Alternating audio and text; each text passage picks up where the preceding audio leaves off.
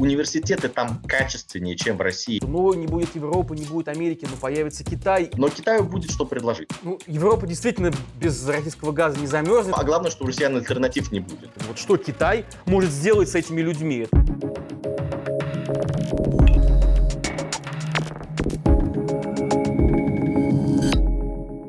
А, Александр, вот китайский лидер Си Цзиньпин э, не поздравил э, Владимира Путина с Днем Победы в этом году, и в прошлом году тоже не поздравлял, а, а раньше поздравлял, и даже приезжал на парад в 2015 году.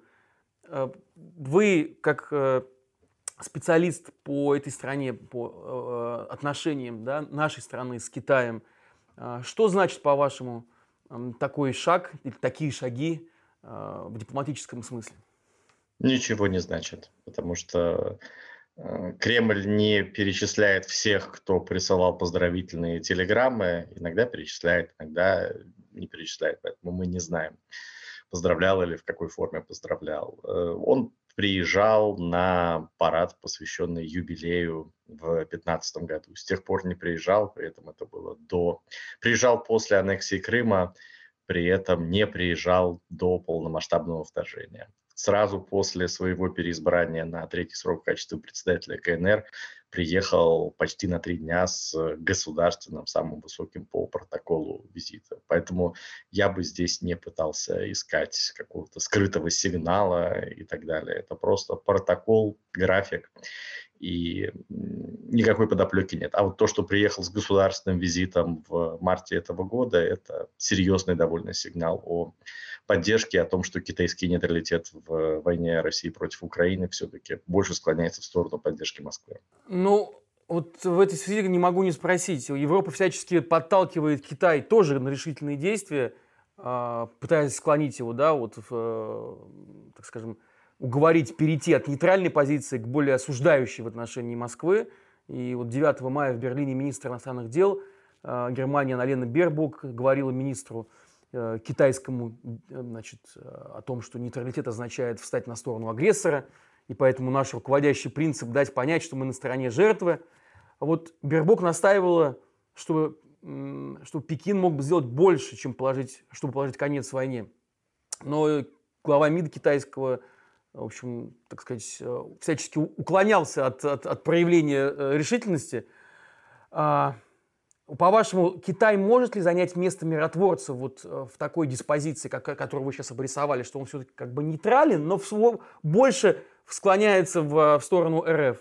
Смотрите, есть три элемента в ответе на ваш вопрос. Первый, Китай абсолютно не единственная страна в мире, которая занимает позицию нейтралитета и Россию не осуждает. Да, они воздерживаются при голосованиях в Генассамблее ООН э, или голосуют за резолюции, осуждающие Россию после того, как с ними поработают европейцы и американцы но при этом к санкциям свои санкции не вводят, соблюдают американские, потому что за несоблюдение прилетает.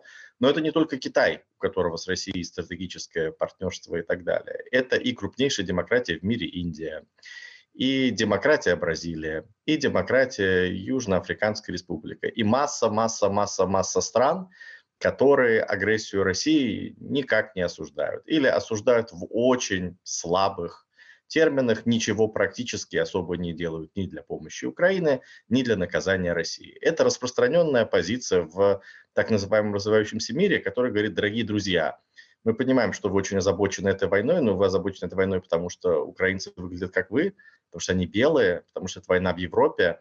А вот вы знаете, вы начали много войн во всем мире. Mm-hmm. Или вот у нас идут войны. Вот Йемен, например. Вы mm-hmm. почему не да. вводите санкции против Саудовской Аравии, а еще ездите да и пожимаете руку. А вы помните, что кронпринц Саудовской Аравии, фактически правитель, приказал порезать на куски уважаемого диссидента и колумниста уважаемой американской газеты. Вот как это так бьется? И здесь э, вот это вот скептицизм в отношении Запада, его повестки, антиколониальная риторика и так далее – это то, что очень многие страны разделяют. Это даже не результат успешной российской пропаганды, а эта пропаганда падает на очень благодатную почву. Китай здесь далеко в этом плане не исключение. Говорит, ребят, это ваша война, да, конечно, нарушение международного права – это плохо, но, кстати, вы тоже хороши, вы его не, нас, не раз нарушали, поэтому вот не вам рассказывать нам, что надо делать. У нас есть своя линия. Это как бы первая история, и опять же, Китай здесь абсолютно не уникален. Вторая история в том, что у Китая есть некий набор интересов. С одной стороны, отношения с Россией для Китая очень важны. Э, огромная протяженная граница с ядерной державой, которая должна быть границей мира. Э, крупные экономические связи, от которых Китай получает дешевые углеводороды, оборонные технологии и много чего еще. Плюс Россия такая же авторитарная страна в пятерке постоянных членов Совбеза ООН, единственная, остальные три демократии и это США и двое союзников. Поэтому для Китая очень важно поддерживать с Россией прагматичные отношения, потому что они на мир смотрят, в общем, во многом с одинаковой перспективы. Э, и с другой стороны, э, Китай понимает, что его отношения с Западом тоже очень важны, потому что это крупнейший торговый партнер, крупнейший источник технологий. И здесь важно балансировать. И вот делать все то, что не пересекает американские красные линии, а это прямое нарушение санкций и поставка вооружений, Китай mm-hmm. делает. Все остальное уже в зависимости от китайских интересов. Опять же, Китай не единственная страна, которая себя так ведет. Наконец, третье, может ли Китай сделать больше? Э, Китай mm-hmm. понимает, что сейчас и Россия, и Украина настроены воевать. Э, да. Украина собирается в контрнаступление, Россия, судя по выступлениям Путина на параде 9 мая и всех других чиновников, не настроена эту войну прекращать. То есть запроса на мирные переговоры и так далее сейчас нет. Окно для дипломатии может появиться только тогда, когда закончится украинское контрнаступление – мы посмотрим, чем оно закончится. И дальше, возможно, из того, что мы читаем в прессе, из того, что я слышу от общения с западными чиновниками, а, возникнет некий момент, где Украине очень сложно будет дать сильно больше, потому что западная военная промышленность только раскачивается, а, произвести сразу столько, чтобы просто вот засыпать Украину снарядами 155 миллиметров, там, дальнобойным оружием и так далее, сложно или невозможно. Uh, у Украины тоже очень тяжелое положение и с личным составом, и с экономикой и так далее. И, воз... и главное, что многие западные страны, прежде всего США, не хотят уходить в 24-й электоральный год с открытым конфликтом, где все еще стреляют, а США не могут uh, сделать многое, да, больше того, что они могут сделать в моменте. И вот тут вот окошко для дипломатии может открыться, и Пекин может сыграть определенную роль. Поэтому сейчас Пекин прощупывает Э, возможности для этого, устанавливает каналы, у него есть, естественно, огромные да, разветвленные и глубокие каналы общения с Москвой. Э, недавно Си Цзиньпин созванивался с президентом Зеленским впервые с начала российского вторжения. И в данный момент Китай ждет, когда откроется окно для дипломатии, он посмотрит, что здесь можно будет сделать.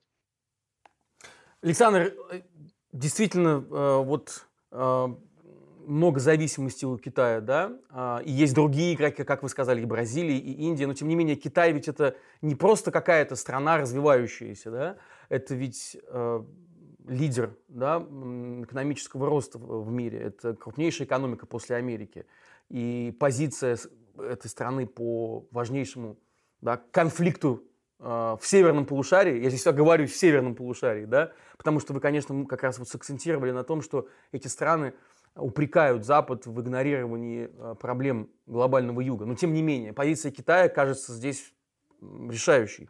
Э, и нейтралитет выглядит особым образом, в отличие от нейтралитета, скажем, Индии и Бразилии. Я, может быть, чего-то не понимаю или ошибаюсь, поправьте меня, пожалуйста. Вот как вы на это смотрите?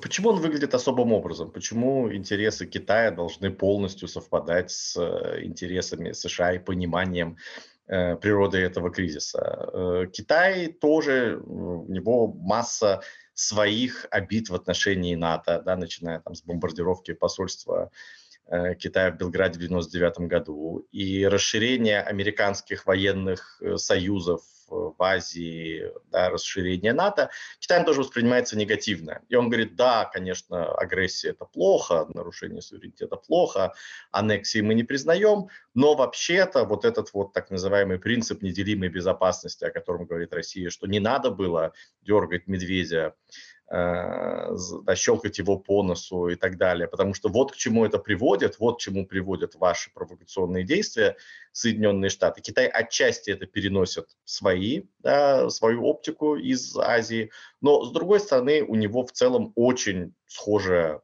позиция. И когда он говорит, что вы знаете, ну вот Запад тоже виноват, он и э, это действительно то, как Китай видит этот кризис, и с другой стороны это перенос э, своих опасений в отношении американского продвижения в Азии. И опять же, это далеко, это ужасная, чудовищная война, но это далеко не единственная война. И здесь вопрос о том, что нарушены принципы международного права, потому что произошла аннексия, все говорят, погодите, но вот после победы в холодной войне самое вопиющее нарушение было нарушение принципа суверенитета и вторжение в Ирак. Вот это вот первородный грех, после которого все остальные кто может, да, начали вести себя точно так же. Почему мы не вводим санкции в отношении США? Я вам сейчас пересказываю примерно то, как э, обсуждает это китайская благосфера, которая понятно, что цензурируема, подконтрольна и так далее, но тем не менее это то, о чем э, многие в Китае в общем, говорят в частных разговорах довольно много. То есть э, клином сошелся белый свет на этой войне для Европы, потому что она в Европе, потому что убивают белых людей. Да, плохо, что убивают людей, но вообще-то это не единственная вещь. Да? Если ты общаешься иногда с китайскими собеседниками, они говорят, давайте весы, пожалуйста, сколько мирных людей погибло в Украине, а сколько погибло в результате американского вторжения в Ирак, Ливию и так далее. Вот что больше? Вот то-то и оно. Да? И это то, как думают люди. Просто ну, нужно принять, что оптика у Китая в основном довольно отличается от Э, западноевропейской. И европейцы и американцы много бьются в то, что ну как же так, развивающийся мир не понимает наших тезисов. Почему же, почему же они не вводят санкции в отношении России? Почему же они смотрят на мир не так, как мы? Ну, мир гораздо более э, разнообразный, чем перспектива североамериканская и европейская. И своих э, обид на Запад, которые мешают увидеть просто гуманитарные измерения этой трагедии, а, оно есть в очень многих странах, и у них очень разные истоки. Что должно произойти и случиться, чтобы Китай ввязался в этот конфликт военный или вообще в конф... военный конфликт, который происходит в Северном полушарии? А зачем ему ввязываться? Есть... Я на правах, нет, нет, как переговорщик, как активный переговорщик, миротворец, то есть предпринимать активные действия, более активные, чем сейчас. То есть не просто нейтралитет, а вот Смотрите, у вас есть э, интересы, у вас есть э, четкое осознание своих возможностей. У Китая есть некий переговорный рычаг в отношении России, потому что российская зависимость от Китая сильно растет. Да. Э, да, торговля переориентируется на Китай, Китай источник технологий, Китай дает возможность рассчитываться в юанях и так далее. При этом, если вы говорите с китайцами, вот, допустим, Китай введет санкции против России свои, скажет, если вы не выведете войска из Украины и так далее, мы полностью прекратим у вас покупать нефть и все такое. Вот это заставит Путина сказать, все, извините, я значит, военный преступник, ухожу из Крыма, ухожу отовсюду, купил себе билет в Гагу, значит, всем тем, кого Нью-Йорк Таймс идентифицировала в Буче, вот все мы в Гагу летим, готовьте, пожалуйста, места в следственном изоляторе. Скорее всего, этого не произойдет с точки зрения китайцев. И а, у них, допустим, есть пример Северной Кореи под боком. Э, страна, которая от Китая зависит практически во всем, гораздо менее мощная, чем Россия. И все равно они иногда делают вещи, например, вот Китай Ким, Ким Чен Ын, э, скорее всего, организовал убийство своего сводного брата в Малайзии, который находился под патронажем Китая. Это дико взбесило китайское руководство, но сделать особо они ничего не смогли, и уже через там, несколько лет э, Си Цзиньпин встречал Ким Чен Ына в Пекине, жал руки, водил его там по одному из морских курортов северо-востока Китая и в целом демонстрировал, что отношения братские и так далее. Да? То есть одержимость Путина войной в Украине Украине, скорее всего, да, заставит его ее продолжать, даже если Китай от России отвернется. По крайней мере, риск здесь не нулевой.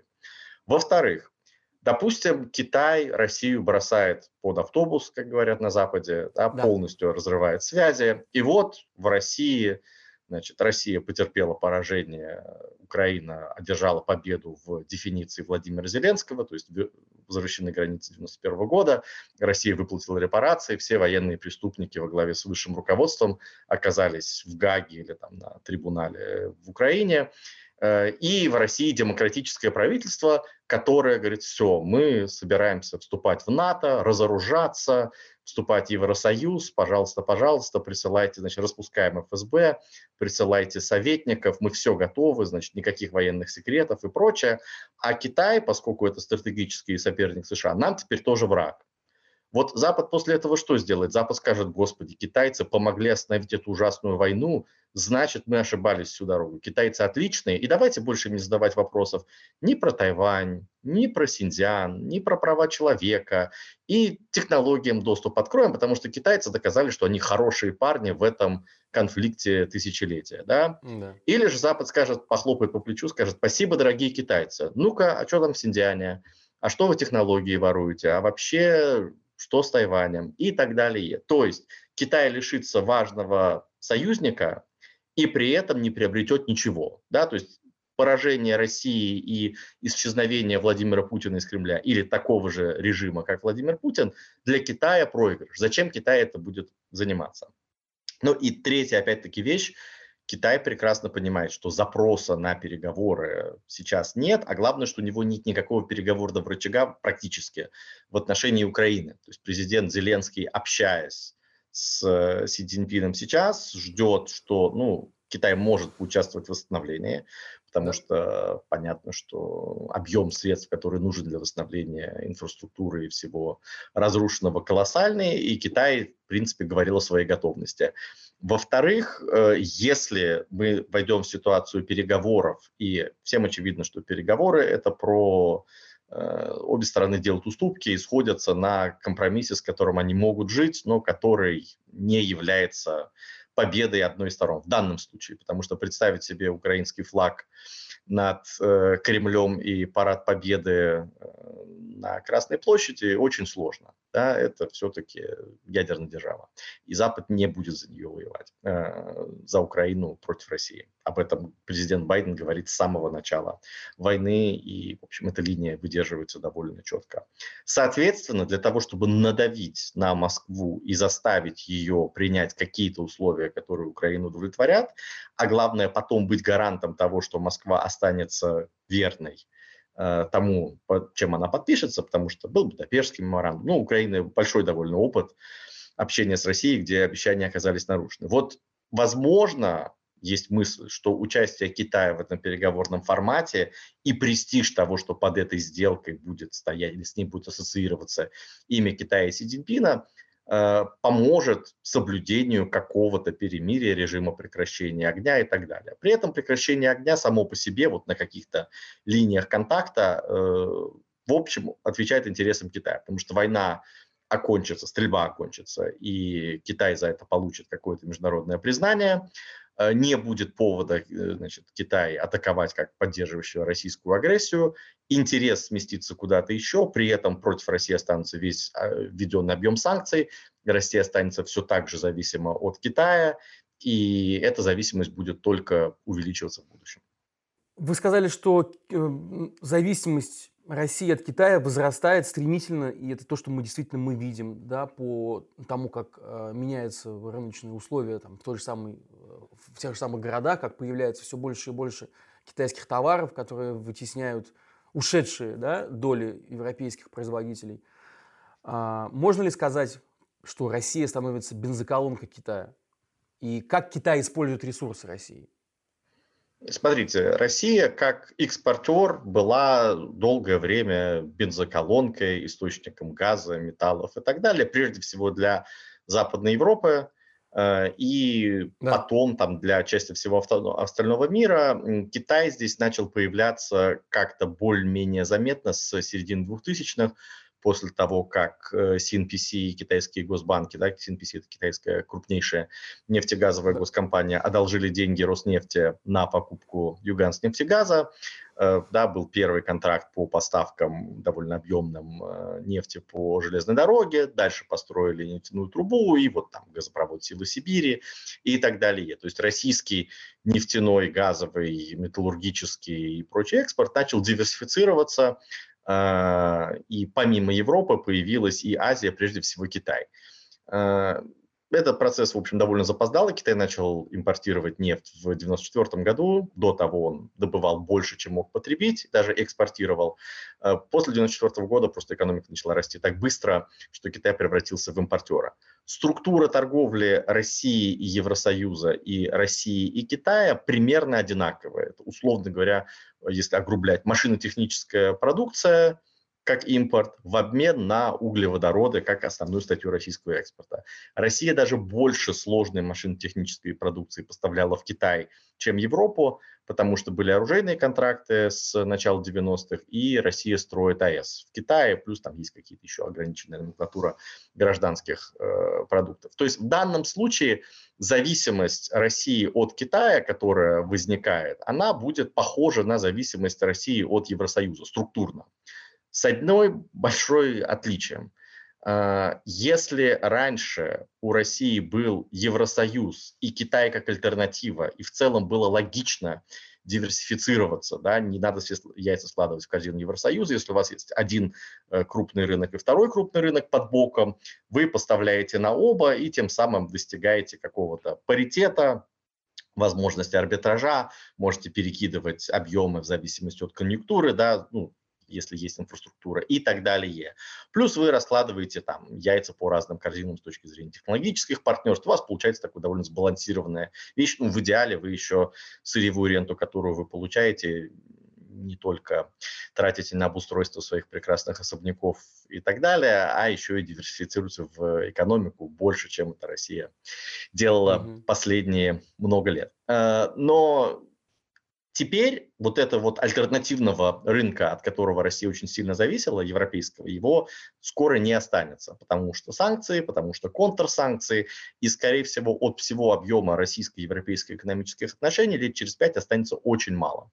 То есть какие-то технологические решения будут залетать в Россию через э, третьи страны, но во многом мы увидим, как Европа перестроится и будет в общем, жить без российских углеводородов. Это уже происходит зиму отлично пережили все шутки про там э, музей горячей воды и так далее, которые шутили в новогоднем огоньке, так и остались шутками. Я вот нахожусь в Германии, тут вполне себе все комфортно. Газохранилища закачиваются, поэтому я думаю, что и вторую зиму, ну, посмотрим еще рано, но, скорее всего, и вторую зиму Европа проживет нормально, а дальше уже будут большие объемы газа из э, Европы. При всем том, как сейчас в России демонизируют эту зависимость, несколько центров силы, да, там много стран-членов, и можно выстраивать отношения как с Еврокомиссией и Брюсселем, как регулятором, так и с отдельными компаниями. И компании между собой жестко конкурируют. Поэтому у вас появляется большое поле, где Европа не выступает всегда как единый игрок. Иногда выступает, когда, допустим, там Евросоюз принимает третий энергопакет, но в ней много разных голосов, с которыми можно договариваться, сталкивать их между собой и получать тем самым более выгодные условия. Ну и, наконец, Европа да. более или менее играет по правилам, которые все-таки, да, они иногда меняются, иногда меняются не в выгодную России сторону, как с третьим энергопакетом пресловутым, но Недаром большая часть российских корпоративных договоров были заключены в высоком суде Лондона э, или имели арбитражом Стокгольм, а не российские арбитражи. Почему? Понятно, почему. Потому что российской системе правосудия мало кто доверяет. И если вы частник, который судится с Игорем Ивановичем Сечиным, да, э, или с Роснефтью где-нибудь в российском арбитраже, понятно, чем этот процесс закончится. В этом плане российский даже бизнес доверял европейской юрисдикции гораздо больше. В Китае при всем огромном объеме этой экономики и наличии разных компаний и так далее есть один главный хозяйствующий субъект. Называется Коммунистическая партия Китая. Вот если вдруг партия решит, что сейчас Россию можно по какому-то параметру отжать, э, и Россия ничего не сможет сделать, можно будет привести разные компании и частников, и государственников китайских и так далее, посадить на совещание, скоординировать некую позицию и Россию продавить.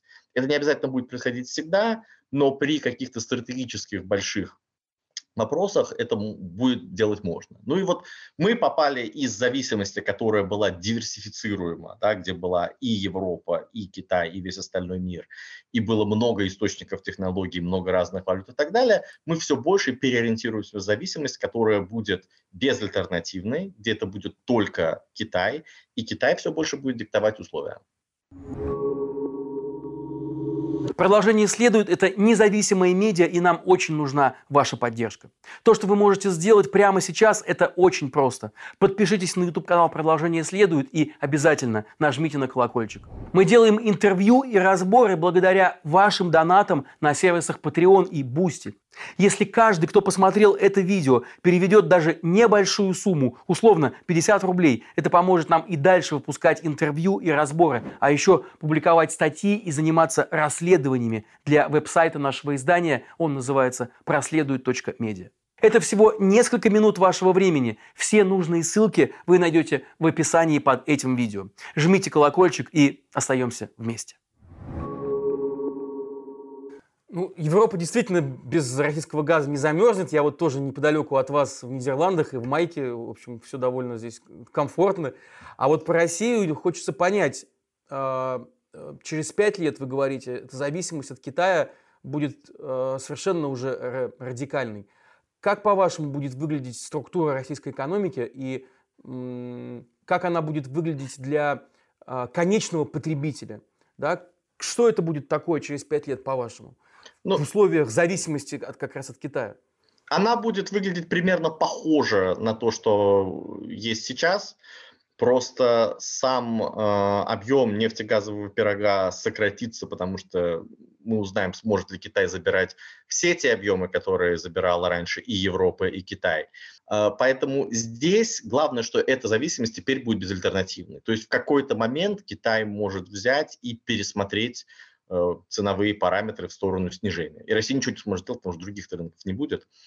А, и инфраструктуры для продажи это на открытый рынок, ну, по газу прежде всего, тоже особо не будет, потому что технологии сжижения Россия не сильно овладела, есть махонький заводик на своих технологиях у Новотека на Ямале, и э, Михельсон по-прежнему ругается на качество поставленного оборудования. То есть это будут китайские телефоны, машины, бытовая техника и так далее. Они хорошего, нормального, вполне себе качества. С этим можно жить. Вот. И они ничуть не хуже. Там, и прогрессируют примерно так же, как в свое время прогрессировал ну, вот... корейский автопром. Сергей Но... Слонян, Сергей, угу. я просто перебью Сергея Слоняна, автомобильный критик, говорит, что китайские автомобили это полное, я извиняюсь, говно, что это не, на, на них невозможно ездить по сравнению с европейскими автомобилями, они не идут ни в какое сравнение. Это я сейчас процитировал я не, автолюбитель, я не автолюбитель, но я просто помню тонны критики, которые воевали в свое время на южнокорейский автопром, на японский автопром и так далее. Я думаю, что китайский автопром придет к очень приемлемому качеству за э, разумные деньги. Ну, а главное, что у россиян альтернатив не будет. Я, если вы, да. возможно, Павел, верите в возрождение да. мощного российского автопрома, ну, может, конечно, это и случится, я в этом сомневаюсь, прямо скажем. А, поэтому я думаю, что это будут в основном китайские технологические решения, да, с каким-то элементом локализации. А, Россия будет включена в создание цепочек добавленной стоимости для китайской продукции, прежде всего через мозги. То есть здесь вот на верхнем переделе мы что-то в Китай тоже будем отдавать, но в основном это будут китайские товары в обмен на российское сырье и при цене, которую, в общем, могут диктовать китайцы. Опять же, э, китайцы не будут прожимать вот до самого каленого и забирать все. Им нужно, чтобы режим оставался на плаву, чтобы угу. были элиты, которые от Китая зависимы, которым в целом нравится, и чтобы народа, население ну, как-то жило так, чтобы система была стабильной. Поэтому, если вы посмотрите на какие-нибудь системы, ну, типа иранской, да, она нестабильная, потому что там молодежи много. В России молодежи много не будет, особенно с непонятными перспективами потерь в этой войне, отъездом населения и так далее. Я думаю, что это прибавочного продукта и сырьевой ренты хватит еще на достаточно долгое время для того, чтобы эта система была устойчивой. Александр, а как вы думаете, сможет ли Китай в каком-то плане, в какой-то части стать э, тем местом, которое будет привлекать э, российскую молодежь? Мы знаем, что в Европу очень много молодежи уезжает российской, и многие пропагандистские российские как раз э, СМИ и говорят о том, что ну, не будет Европы, не будет Америки, но появится Китай, и в Китай будут стремиться за образованием, за лучшей карьерой наши э, лучшие IT-кадры и так далее и тому подобное. Насколько эта перспектива реалистична, что мягкая сила Китая станет привлекательной для, э, для образованной, умной, талантливой молодежи в России? Смотрите, я думаю, что тут будет довольно сложное явление. Я не знаю точного ответа, мы все это увидим через несколько лет, но что сейчас происходит? А, популярность китайского языка, э, образования, связанного с Китаем и так далее, России растет огромными темпами и росла еще до начала войны и даже до аннексии Крыма. Э, просто потому, что Китай – это Э, вторая экономика мира или первая в пересчете по покупательной способности, потрясающая интересная культура, я, я предвзят как китаист, но тем не менее. Э, да, очень интересная страна и тоже огромный источник передовых технологий, знаний, в том числе и управленческих практик и много да. чего еще. И отчасти это альтернативная модель, по крайней мере, китайцы себя так позиционируют, которая говорит, что да, вот демократия это хорошо, но в демократии нету стратегического вектора, э, который может правительство определять, потому что правительство часто меняется. У вас то Трамп, то Джо Байден, и вот находясь сейчас в Европе, я общаюсь здесь с э, высокопоставленными чиновниками и коллегами из Выборы, мира мозговых центров, вы видите, насколько для людей много значит, кто же руководит Белым домом. То есть это вот такое. Э, будет землетрясение, если будет Трамп или кто-то еще, а не э, Байден. И вот они говорят, что вот это вот минус демократии. А у нас есть некое предсказуемое стратегическое направление, при этом не будет геронтократии, мы научились на ошибках Советского Союза и так далее. И у нас есть и рынок, но с другой стороны государственная экономика. Вот посмотрите, как наша модель э, вытащила из бедности сотни миллионов человек, да, там цели ООН по искоренению бедности во многом достигаются за счет прогресса Китая. И это немножко лукавая модель, потому что лукавое объяснение – Потому что, да, отчасти оно правдиво. С другой стороны, успех Китая во многом зиждился на его активном участии в глобализации, на том, что туда лились рекой западные деньги, западные технологии. И сейчас в условиях деглобализации мы посмотрим, насколько эта китайская модель устойчива. А, но по крайней мере, такой аргумент сделать можно. В Китае масса уже своих инноваций, технологических решений. Университеты там качественнее, чем в России. Достаточно посмотреть на любой глобальный рейтинг, э, будь то Financial Times Higher Education, будь то китайский, вот шанхайский рейтинг э, университета Дзяотун или QS, университетов топ-100 по большинству специальностей, естественно, научных, айтишных и так далее, там гораздо больше и будет больше.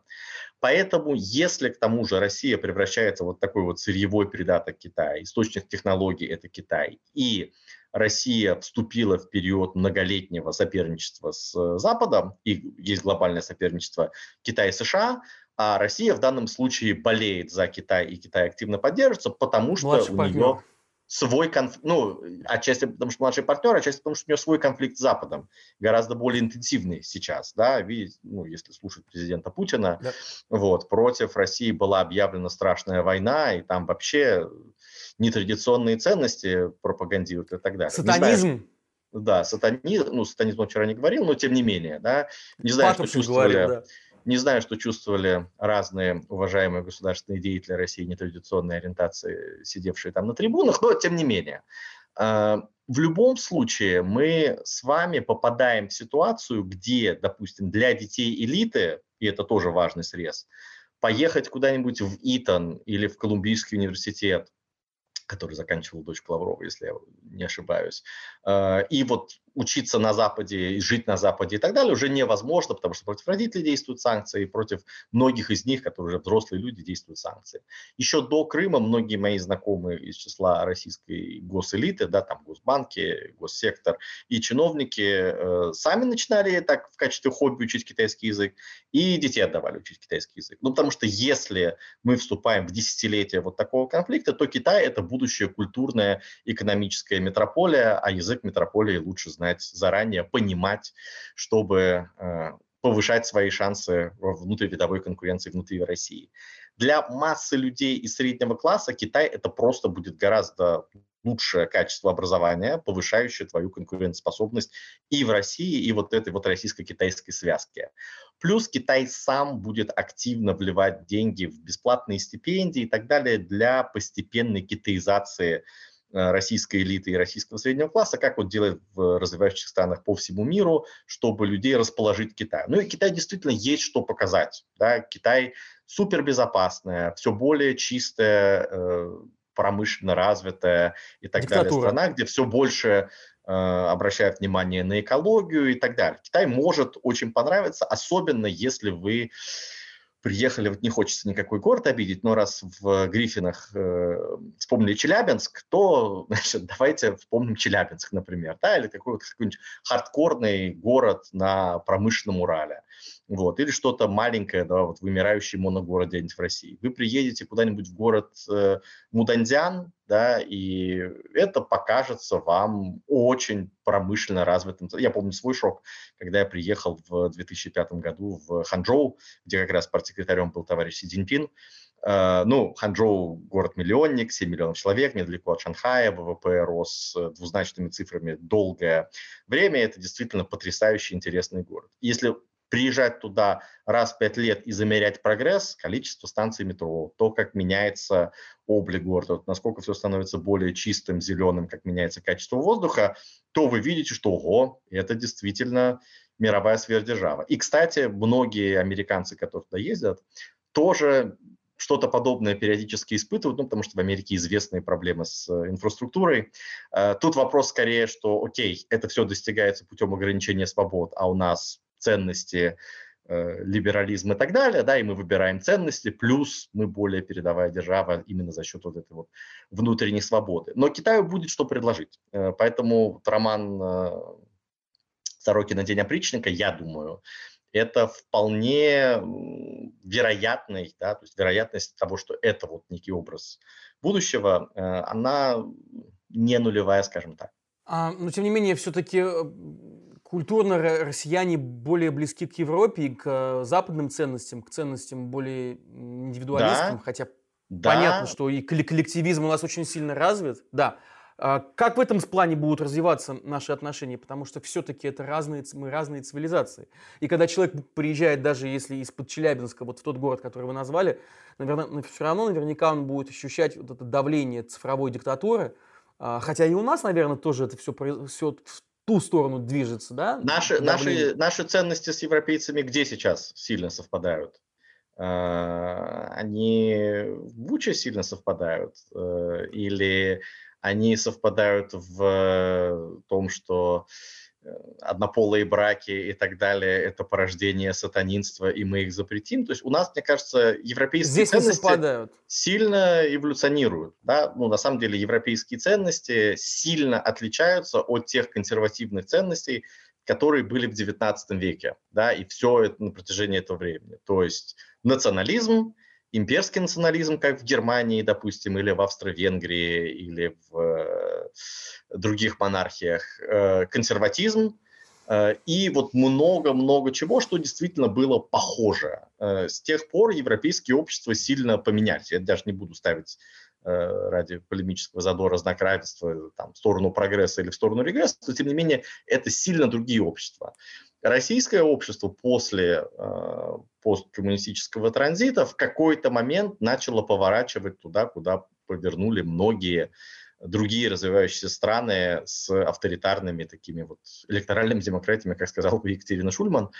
Э, Турция, Бразилия при Барсонару, Индия сейчас при моде и так далее. Очень много вещей, где казалось, что вот эта вот модернизация и вестернизация затронула общество глубоко, и потом начинается разворот и поворот в сторону того, что мы берем западные э, технологии э, и технологические достижения, а вот э, начинка идейная будет наша своя. Отчасти Китай тоже в эту сторону ушел, то есть там была довольно сильная вестернизация до какого-то момента затронувшая верхний слой управленческой элиты, ну, в конце концов, марксизм же тоже пришел, это западная идеология. Вот. Но он сильно оказался китаизированный и наложенный на традиции, которые нас сближают. Традиции патернализма, традиции имперской власти, традиции сильной руки, традиции того, что ну, государство все решит. Там наверху-то точно лучше знают. Все не так однозначно, а мы люди маленькие. А, нас очень сильно объявля... объединяет материализм. Да, э, побольше заработать, а часто урвать, э, количество сексуальных партнеров, да, будь то в браке, вне брака и так далее, машины, на которые люди ездят, э, не знаю, телефон и так далее. И мы, и китайцы довольно циничные. Ну, мне кажется, российский цинизм запретельный, но Китай тоже, в общем, довольно циничное общество. Поэтому мне кажется, что очень многие вещи нас будут сближать. И у того, как российское общество будет меняться в результате пропаганды вот того, что сейчас происходит в образовании и так далее, мы не знаем. Главное, что мы видим, что темп этих изменений и перепрошивки общества очень быстрый. То есть я думаю, что ну, у вас есть же знакомые, наверное, Павел, которые до войны говорили, что бомбардировку Киева они никогда в жизни не поддержат, и типа, ну, этого не может быть, а если это будет, я сам пойду на площадь, да, и через год люди абсолютно на голубом глазу говорят, да нет, ну так и надо, у нас не было никакого другого выбора, а за это самое, за удар по Кремлю надо им лавру разбомбить, да, или там точно значит, нанести удар там, каким-то смертоносным оружием по банковой. Это произошло за год. То есть вот вопрос того, как быстро у вас перепрошивается индивидуальное и коллективное сознание при современном уровне развития технологий и пропаганды, э, это интересный вопрос. Мне кажется, это недоизученная тема. Так что я думаю, что мы с китайцами при желании и при совместном настрое с той и с другой стороны сблизимся довольно быстро. Последний, последний момент, знаете, еще до начала войны я от многих слышал, что вот, китайцы молодцы, у них получился Советский Союз, только лучше, потому что мы, идиоты, начали с реформы политической системы, гласность, перестройка и так далее, и все сломали, а экономика у нас была убогая, плановая, а вот они взяли, совместили рынок и план – а партию идеологию оставили. И вот так вот и надо было сделать. То есть Китай – это некий идеализируемый, реформированный вариант СССР. Мне кажется, что эта модель очень многим и в элите зайдет, и среди населения, которое ностальгирует по советским временам и передает новому поколению вот этот вот некий идеализированный образ советского прошлого не, не, не дискуссии ради, но просто не могу не, не, не сказать свою реплику, не внести. Вот знаменитые социологи Инглхарт и Норрис, они как раз говорят о том, что не так быстро такие изменения тектонические происходят. Вы говорите про год, а они показывают и доказывают, что поколение требуется для того, чтобы вот эта культурная парадигма, она переключилась. И вот, например, для людей моего поколения, э, что им может предложить Китай, да, для тех, особенно моих одноклассников, которые остались а, в России – для моего круга, который не уехал никуда. А вы откуда? Вы из какого города? Я, я из Урала, и мои, э, мои одноклассники, они выросли на, да, на музыке MTV, на э, хитах Европа+. плюс. Конечно, там было и русское радио, но все смотрели церемонию награждения Оскара, все фанатели от, от фильмов, которые нам поставлял Запад, да, как сейчас говорят. И, в общем-то, вот эта культура западная, она пропитала, пропитала поколение 30-летних и частично 40-летних. И про младше я, я не говорю, это уже целиком полностью интегрированное, как я это вижу, э, э, интегрированная молодежь, которая говорит на одном языке со своими сверстниками на Западе. Но... Вот что Китай может сделать с этими людьми? Это вот 40, да, до 40 лет. Куда их девать? А, Понятно, слушайте... что среди них много циников, да, я согласен, среди них много циников, но любовь к Жабиму и, не знаю, Тини Тернер э, все равно часто не мешает людям совершать ужасные вещи в той же Украине, да, как, как мы это видим. Мы не очень знаем культурный профиль тех людей, которые совершают именно военные преступления, да, не просто комбатанты, которые воюют, а именно тех людей, кто совершает военные преступления. Но я бы был очень, да, многие из офицеров Рейха были очень высококультурными, образованными людьми, и это была европейская культура, отчасти пропитанная идеалами гуманизма. А, поэтому я не уверен, что вот любовь... Ну, при этом Китай же как раз вот вопросом о потребительском и прагматичном отношении Китай тоже очень сильно подсажен и на западные бренды, и на западную э, культуру, поп-музыку и так далее, при этом это не ведет к какой-то культурной конвергенции бесконечной. То есть вы можете э, слушать Фрэнка Синатру и говорить, вот раньше Америка, да, вот ту старую Америку я любил, а сейчас эти пиндосы, значит, э, извращают человеческую природу и так далее, и вот цепляются всеми силами за возможность удержать э, власть. Да? Поэтому, ну и в Америке, посмотрите, в Америке в самой, насколько сильный культурный раскол между разными частями общества. Поэтому я бы сказал, что я совершенно не обязательно вижу, что здесь у нас будет вот большой водораздел с э, Китаем. И опять же, в условиях того, как быстро эволюционируют технологии, как под э, воздействием этих технологий меняется сознание, я просто не знаю, честно говоря, ответа, как быстро это произойдет. Вот. И опять же, мы говорим о сценариях и о вероятностях. Э, вот сценарий, в котором у нас происходит конвергенция, Россия встраивается – качестве младшего партнера с консервативной своей идеологией, о том, что мы великая тысячелетняя православная культура, которую всегда-всегда, значит, Запад ненавидел. Сейчас еще Путин упоминал союзников вот, э, во время Второй мировой войны, да, а скоро, я думаю, что вот все это про ленд-лиз, танки Шерман, Студебекер, от которых я слышал про бабушки фронтовички, мы, в общем, забудем о том, что воевали западным оружием в первый год, там, консервы и так далее. А все будет свое, а Запад, наоборот, всегда там нас стремился ограничивать и так далее. Вот э, я к тому, что эта вещь абсолютно не будет мешать тому, что мы с китайцами древние, тысячелетние цивилизации, поэтому мы находим общий язык, Поэтому у нас традиционное понимание семьи, роли государства, коллектива и так далее. Здесь, в общем, очень большое пространство для конвергенции, если с той и с другой стороны идеологии будут заведовать умные люди, а в общем это очень неглупые и компетентные люди, по-моему, то свои практические задачи удержания власти и объяснения населению, почему они живут так, а не как-то иначе, они будут решать вполне себе успешно. А тем не менее, при каких условиях, вот, Александр, как вам кажется, Китай может занять а, ну, не антироссийскую, но позицию против а, да, нынешней политики Кремля. Может ли объединиться он с Западом? И что должно произойти для этого? Для этого должно произойти, чтобы Запад сказал, вы знаете, вот это вот тот кризис, который полностью, фундаментально определит наше отношение к вам. Помогаете остановить войну, э, прекратить войну на украинских условиях или условиях максимально близким к украинским, мы снимаем все остальные вопросы в отношении Китая. Но этого не произойдет, потому что Россия и российская агрессия воспринимается как ужасный, трагичный эпизод, которому надо дать отпор и так далее. Но при этом это эпизод частный в более масштабном противостоянии с Китаем. Потому что Китай то, что в Америке называют peer competitor. Это та страна, которая действительно может э, Э, противопоставить совокупную государственную мощь, размер экономики, прогресс технологий, армию и так далее. И может предоставлять альтернативную модель, пусть идеализируемую, но, по крайней мере, китайцы могут говорить, что вот у нас есть модель сочетания партии и рыночной экономики, меритократии, которая работает лучше, чем демократия.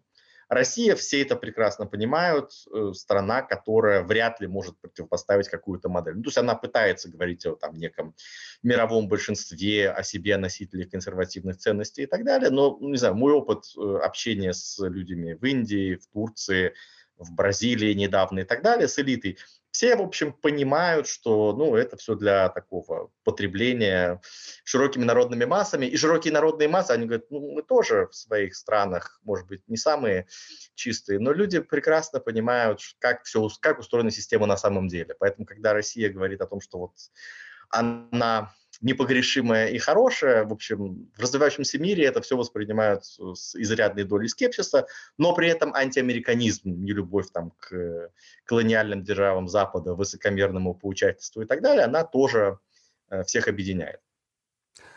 А согласны ли вы с тем, а, наверное, да, потому что вы сами про это много говорили, что мы заходим на новый виток холодной войны, даже не мы, а Китай, США и Россия в качестве младшего партнера. А, если так, то сколько продлится э, это противостояние, как оно будет выглядеть и э, насколько вероятно реальная война, горячая война между главными peer competitors Китаем если, и США? Если бы я знал точный ответ на этот вопрос, я бы купил остров и жил бы на острове. Э, подальше желательно от э, боевых действий. На другую планету? Нет, ну где-нибудь, ну, в Новой Зеландии или где-то там в Латинской Думаете, Америке. до оттуда не, дой, не дойдет волна? Можно, можно надеяться.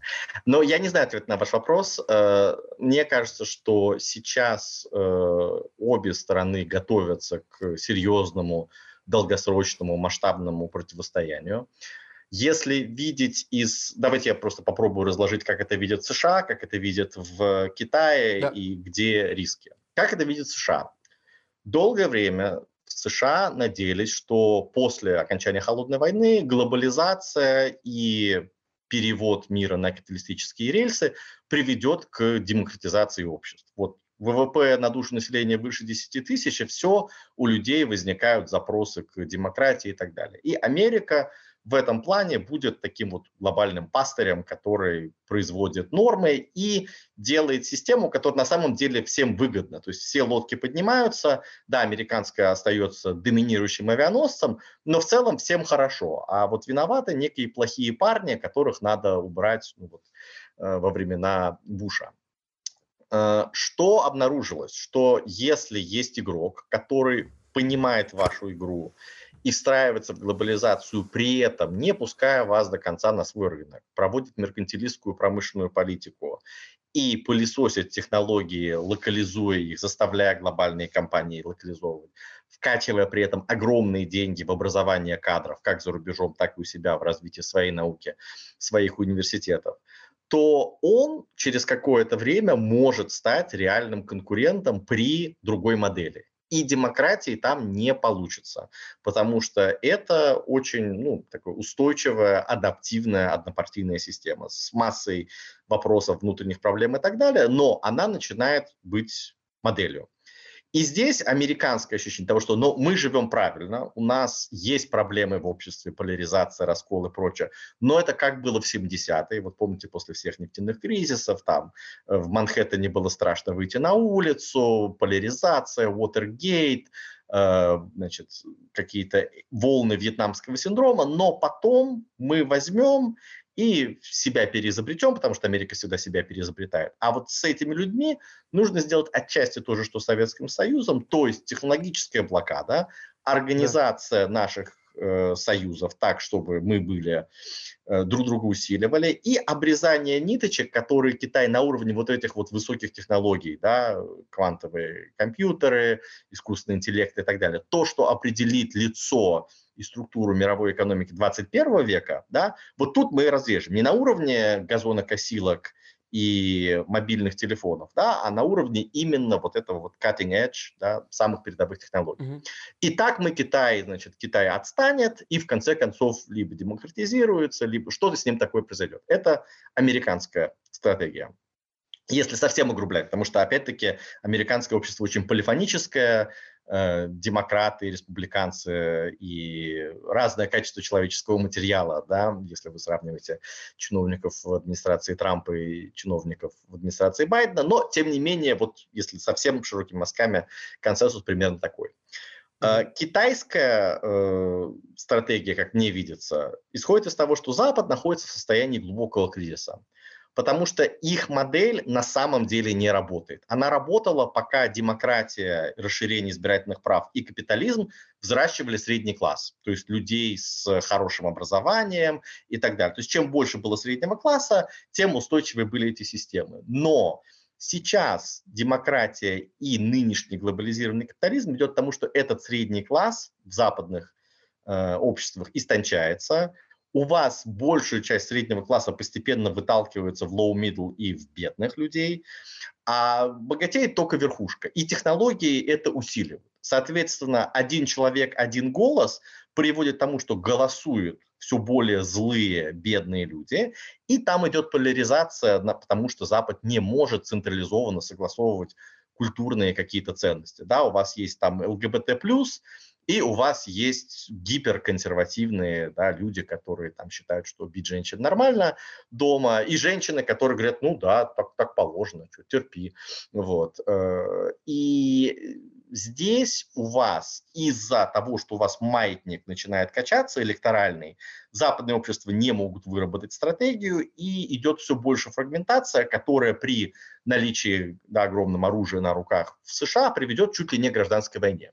То есть их ощущение того, что в западных обществах нынешних заложен некий механизм саморазрушения, Именно поэтому западные общества и Америка так цепляются за свою гегемонию. Это то, о чем говорит Путин. Но это то, отчасти, как это китайцы тоже видят. Здесь мы во многом совпадаем. У них может быть более Э, нюансированное понимание того, как это все происходит, но это вот такая оптика. И, кстати говоря, на мой взгляд, она не совсем лишена оснований во многом. То есть некоторые тренды, которые они наблюдают, действительно имеют место быть, по крайней мере, об этом открыто говорят и сами американцы, которые пытаются придумать, как свою систему излечить, не отказываясь при этом ни от частной инициативы капитализма, ни от э, демократии. И вот здесь вот китайцы считают, что их модель при всех ее там косяках, она может оказаться реально лучше, особенно если ее докрутить, если сделать этого угу. большого брата и да. так далее. И вот тут вот Запад сам по себе рассыпется, а Китай окажется среди вот этих вот новых суверенных центров силы самым мощным, самым главным. Россия угу. будет младшим партнером подпевала, и все остальные будут приезжать, значит, и кланяться. Ну и в целом у Китая не то, чтобы исторически какие-то прям большое видение того, как переустроить мир. Это все-таки Америка, город на холме, у которой такое мессианское э, видение себя как force for good. Да? Если мы правильно, да. хорошо живем, то все должны хорошо жить, не из каких-то там колониальных э, ощущений, а потому что вот мы хотим, чтобы все жили хорошо, так живем мы. В Китае в целом варвары, ну вот они где-то там, главное, чтобы присылали периодически дары в столицу, как они там живут, идти переустраивать их образ жизни мы не будем. Главное, чтобы мы были главные, если нам что-то нужно. Вот. Э, но это было до глобализации. Как сейчас Китай будет себя вести при вот том, что он становится все более сильным, мы просто не знаем. В Китае идут активные дискуссии того, как это может все выглядеть. Вот это, условно говоря, две такие стратегии. Э, где здесь риск? В целом, каждая из этих стран может соревноваться таким образом и ждать, пока другая рассыпется, как карточный домик, быстрее. Да. Может быть, это будет и довольно прогрессивное соревнование двух систем, в чем здесь проблема? Проблема, во-первых, в том, что у нас будет э, как бы расползание глобальных технологических стандартов, то есть будет американоцентричный блок и китайцентричный блок. Если помните, в 90-е на заре мобильной связи мы там приезжали с какой-нибудь трубкой в Южную Корею, например, купленной в России, и трубка не работала, там же другой сотовый стандарт. Да, вот у нас Другой может стандарт. быть то же самое, что у нас другие будут технологические стандарты, которые между собой не общаются а глобальная система там ISO или ООН и вот всей этой стандартизации просто будет парализована. Это одна история. Вторая история, что есть ключевые точки, где интересы расходятся. И, например, Тайвань. У вас mm-hmm. есть остров, который КНР считает своей, где его признают отдельным государством мало кто, а, но есть некий статус-кво того, что вот Тайвань живет сам по себе, обособленно 49 года, вы его не трогаете, он независимость тоже не провозглашает. Угу. И войны вокруг Тайваня не хочет ни Тайвань сам, ни, конечно же, Китай, ни Америка. Но угу. то, что произошло с Украиной и вообще все вот эта вот оптика того, что Китай это растущий огромный агрессивный монстр, подталкивает Америку к тому, чтобы считать, что Китай обязательно на Тайвань нападет, а у них есть некие, пусть и криво, да, не совсем четко прописанные гарантии того, что Америка может прийти Тайваню на помощь. Значит, нам нужно дать Тайваню возможность защищаться. Значит, сейчас надо накачать его оружием, потому что вот на Украину Россия напала, и оказалось, что мы Украине дали недостаточно оружия, начали давать его слишком поздно. А вот дали бы мы его раньше, сразу после 2014 года, Путин бы и не полез. Есть такая школа мысли. Есть школа мысли, наверное, мне встречались такие люди в Америке, которые говорят, ну, неважно, чем это дело закончится, главное, чтобы если Китай влезет на Тайвань и начнется война, это точно Китай потопит, и своего конкурента мы тем самым лишимся.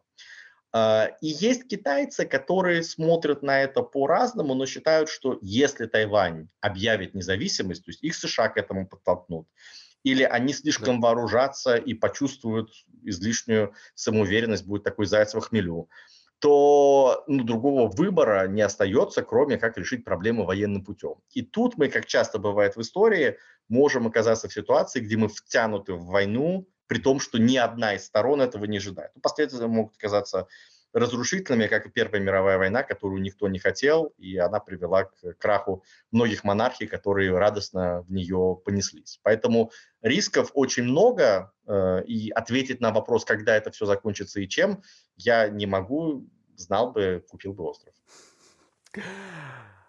Александр, спасибо вам большое за, за этот удивительный рассказ и классное интервью. Фин, финальный вопрос – мы задаем их всем нашим а, гостям. А, понятно, что в России ситуация сейчас э, довольно худая и небезопасная, но тем не менее мы все надеемся на то, что это изменится. Есть такая надежда у меня, я не знаю, есть ли она у вас.